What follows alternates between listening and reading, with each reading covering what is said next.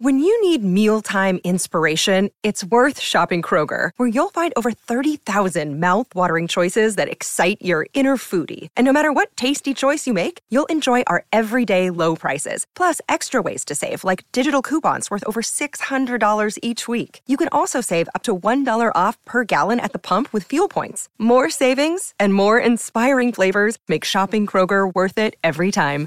Kroger, fresh for everyone. Fuel restrictions apply.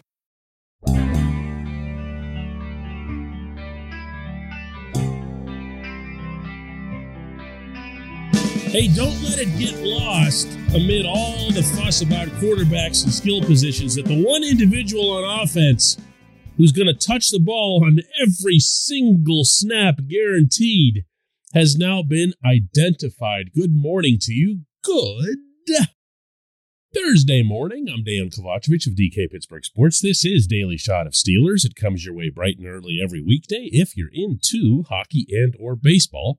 I also offer daily shots of Penguins and Pirates where you found this. The Steelers are entering day three of what is officially considered phase three of OTAs. I probably ought to explain that. OTAs happen out of sight, meaning out of the view of people like me, for a couple of weeks. Mostly conditioning stuff, uh, classroom stuff. When they get out to the field, that's whenever it's opened up to media. This is the first week for that. As such, it also was the first week we were able to see some alignments and then do the requisite reporting from there to see if, you know, we actually saw what we thought we saw. No, we're just working right now, teaching and learning. Uh, there'll be plenty of time for that. I understand the nature of your question, right? Um, but nobody's going to win a job or lose a job out here in shorts in May. So, um, pardon me if I don't give you what you're looking for. And in the case, the vital case of the offensive line, it will in fact be, maybe, possibly, Mason Cole delivering the snaps at center. Now, I asked Mike Tomlin to confirm that, and he didn't exactly come close to doing so. But I then went into the locker room and had a good conversation with Cole, who just struck me as just a terrific pro, uh, really bright. He he thought about the answers that he gave. He was outspoken. Some of the things that you'd like to see emanate from that O line this year, certainly as compared to last year when everyone seemed unsure of themselves individually and collectively. Here's some of the talk that I had with Cole. Now, the last time I saw you, we were up in Minneapolis, and you were having a pretty good day. Yeah, yeah, yeah. Not, not bad, not bad. that was trying to have some of those here. Well, that's what I wanted to ask you about because you're a guy that, that you come with a reputation, anyway, of being a run blocker first. Uh, is that accurate? Yeah, I mean, I don't know, I don't know, I don't know where that reputation comes from, but uh, I mean, I think as an offensive lineman, that's that's got to be the biggest thing, right? Everyone wants that, right? In this league, in this league, you got to run the ball to be successful. So, uh, I mean mean, if that's the case, so be it. Um, you're out there snapping the ball, playing center. Is that where you're most comfortable? That's probably where I would feel most comfortable, but uh, I'm pretty confident in any of the three interior spots. Uh, really? I mean, I, I played the most games at center, so that's where I feel most comfortable. But uh, center or guard, I, I, feel confident I can play at a high level. When you look at the running back, the starting running back that you have here, does that? I mean, I, am not going to keep making references back to Dalvin Cook and everything else yeah, here, but yeah. at the same time, I mean, does that excite you as to what this running game can be here? Yeah, again, I mean, that's uh, besides blocking, you got to have a back that's, that's willing to stick his nose in there and fall forward, and, and so that's huge. Uh, so uh, obviously, we're excited for Najee. After the year he had last year, uh, try to try to string a few together and uh, get them a bunch of yards and win some games. My last question for you: um, You can bring in five offensive linemen for whatever, and it doesn't matter unless they unless they bond. Right. What's that going to require here? Uh, I think that's the biggest thing for this this group is is playing as a unit, playing together, uh, just getting close with each other. Uh, obviously, new faces in the room, including me. So just just trying to build this bond with these guys and, and get as many reps as possible on the field. With me and James not being here last year and some of these other guys, it's just uh, as many reps as possible is going to be huge for us. This portion of Daily Shot of Steelers is brought to you by Point Park University. Choose from nearly 100 career focused programs leading to bachelor's, master's, and doctoral degrees. Choose when and how you'd prefer to do that studying, whether it's at Point Park's gorgeous downtown Pittsburgh campus, whether it's online, maybe a flexible hybrid format would work best for you. Find out more about all of this at pointpark.edu. Show me an offensive lineman who loves to run block, and I'll show you an offensive lineman that you are going to love. All you have to do, and you heard me reference it multiple times there to Cole, is cue up the video of Steelers versus Vikings in Minneapolis from last year and just follow him around. Put a circle around his helmet and just watch where he goes. And from there, watch all of where Dalvin Cook ran for his 245 yards. And then remind yourself how effortless it all looked for Cook, as if anyone could have been back there and picked up the same yardage total. Well, that had a lot to do with how awful the Steelers were on the defensive front. But in fairness, it had plenty to do with what Cole did.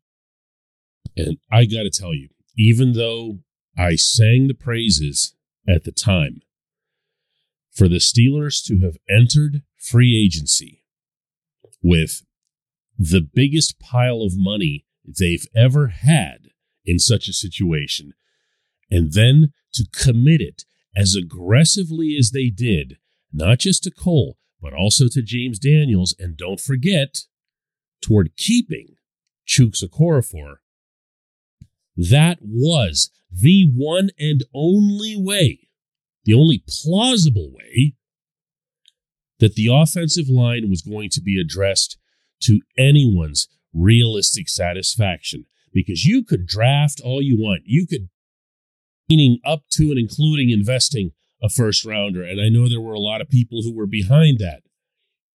The management wasn't. The management wanted to load up at quarterback. The management wanted to just throw everything they could at the most important position. But still, even from there, they could have gone toy shopping. You know, the stuff that the Browns have done for years. The Browns will take their money and they're looking for splash. They'll go and get themselves an OBJ or a Jarvis Landry, and everyone will go, Woo, look at Cleveland. And then they'll hold like a mythical parade in March to celebrate their March championship or whatever. If you do that, you're not addressing the foundation of your football team. And we all saw what it looks like when you don't do that. The foundation, of course, of any football team is the trenches, both sides of it. And Cole went from being a guy who exposed, in fairness, an injury ravaged defensive line on the Pittsburgh end. And now Cole's going to go and be a part of the solution on the other trench. I I am just here for this. I am not guaranteeing that these guys are going to be great, as you heard me say to Cole. Nothing, nothing is known until the group comes together, until there's a plan, until there's execution of that plan, until there's versatility to that offense. But man, this is a start. When we come back, just one question.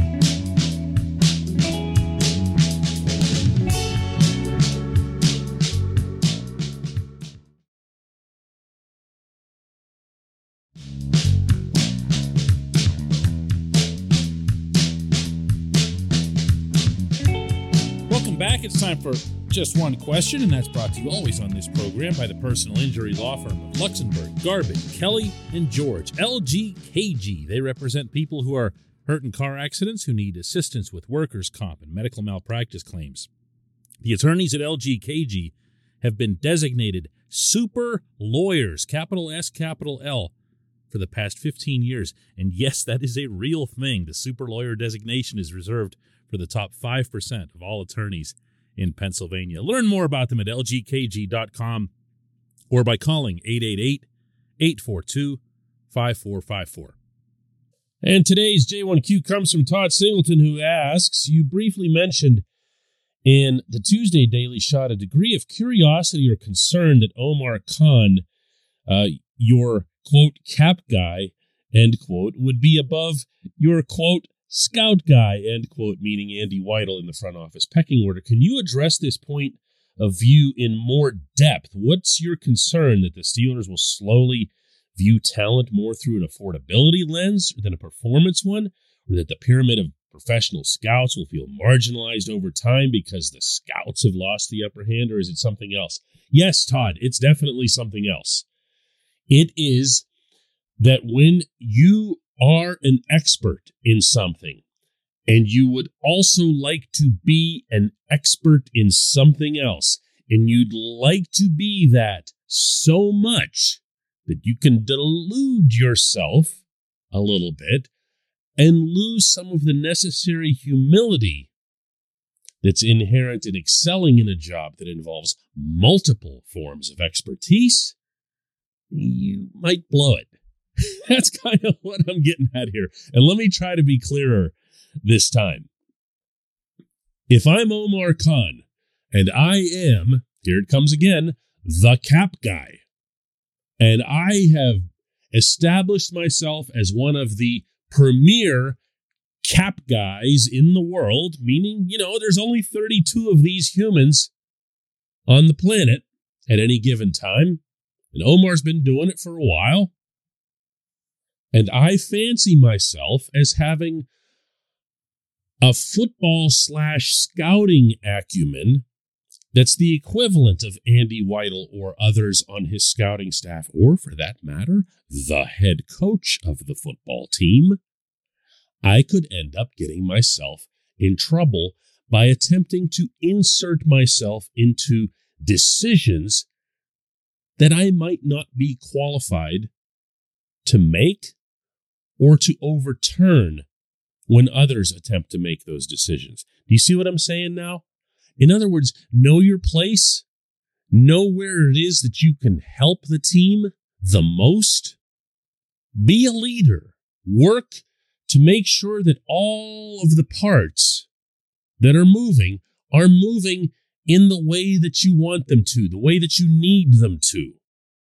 And that includes very much utilizing the resources at hand, meaning the human resources, meaning the people that are laying eyes on college players, the ones that are getting to know their families, their backgrounds, all that other stuff that happens behind the scenes away from the Mel Kipers and so forth. And the reason that teams have so, so, so, so, so much more information when it comes to these kids than every independent outlet combined times a billion. Be the general manager. Be the one who, in this specific context, makes it all go. Be the one who oversees it. I'm just leery, Todd, of a situation where all of a sudden Omar fancies himself a scout. That's what I'm getting at here. If you'd like, I can give a a negative example of what I'm describing, and maybe it'll resonate with some of you uh, who follow the Pirates. Frank Coonelly was the team's president and CEO for 12 years. He oversaw Neil Huntington, the general manager.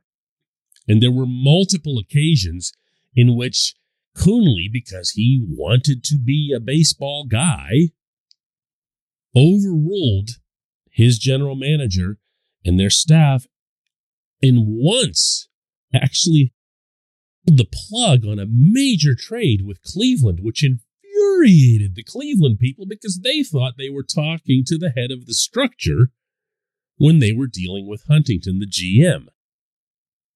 Now, eventually in 2019, when all those guys got fired, Bob Nutting, the owner of the franchise, would hire a team president, you know, a CEO, as well as a general manager, and kept them on completely separate tracks, where the team president and CEO oversees the business, and the general manager is at the top of the structure for baseball does not have to answer in any way, shape, or form to the team president slash CEO.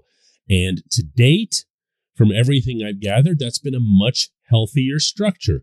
I know Travis Williams quite well, the team president and CEO of the Pirates, and I can tell you that what Travis knows about baseball scouting wouldn't fill the front side of an index card. And Travis has no problem admitting that. Now, I'm going to give Omar more credit than that. Omar has spent a lot of time around football and football fields and football evaluation settings. But I'm still like, you know, you know, just kind of stay where you're supposed to be. You know, oh, I appreciate the question, Todd. I appreciate everyone listening to Daily Shot of Steelers. We'll do another one tomorrow.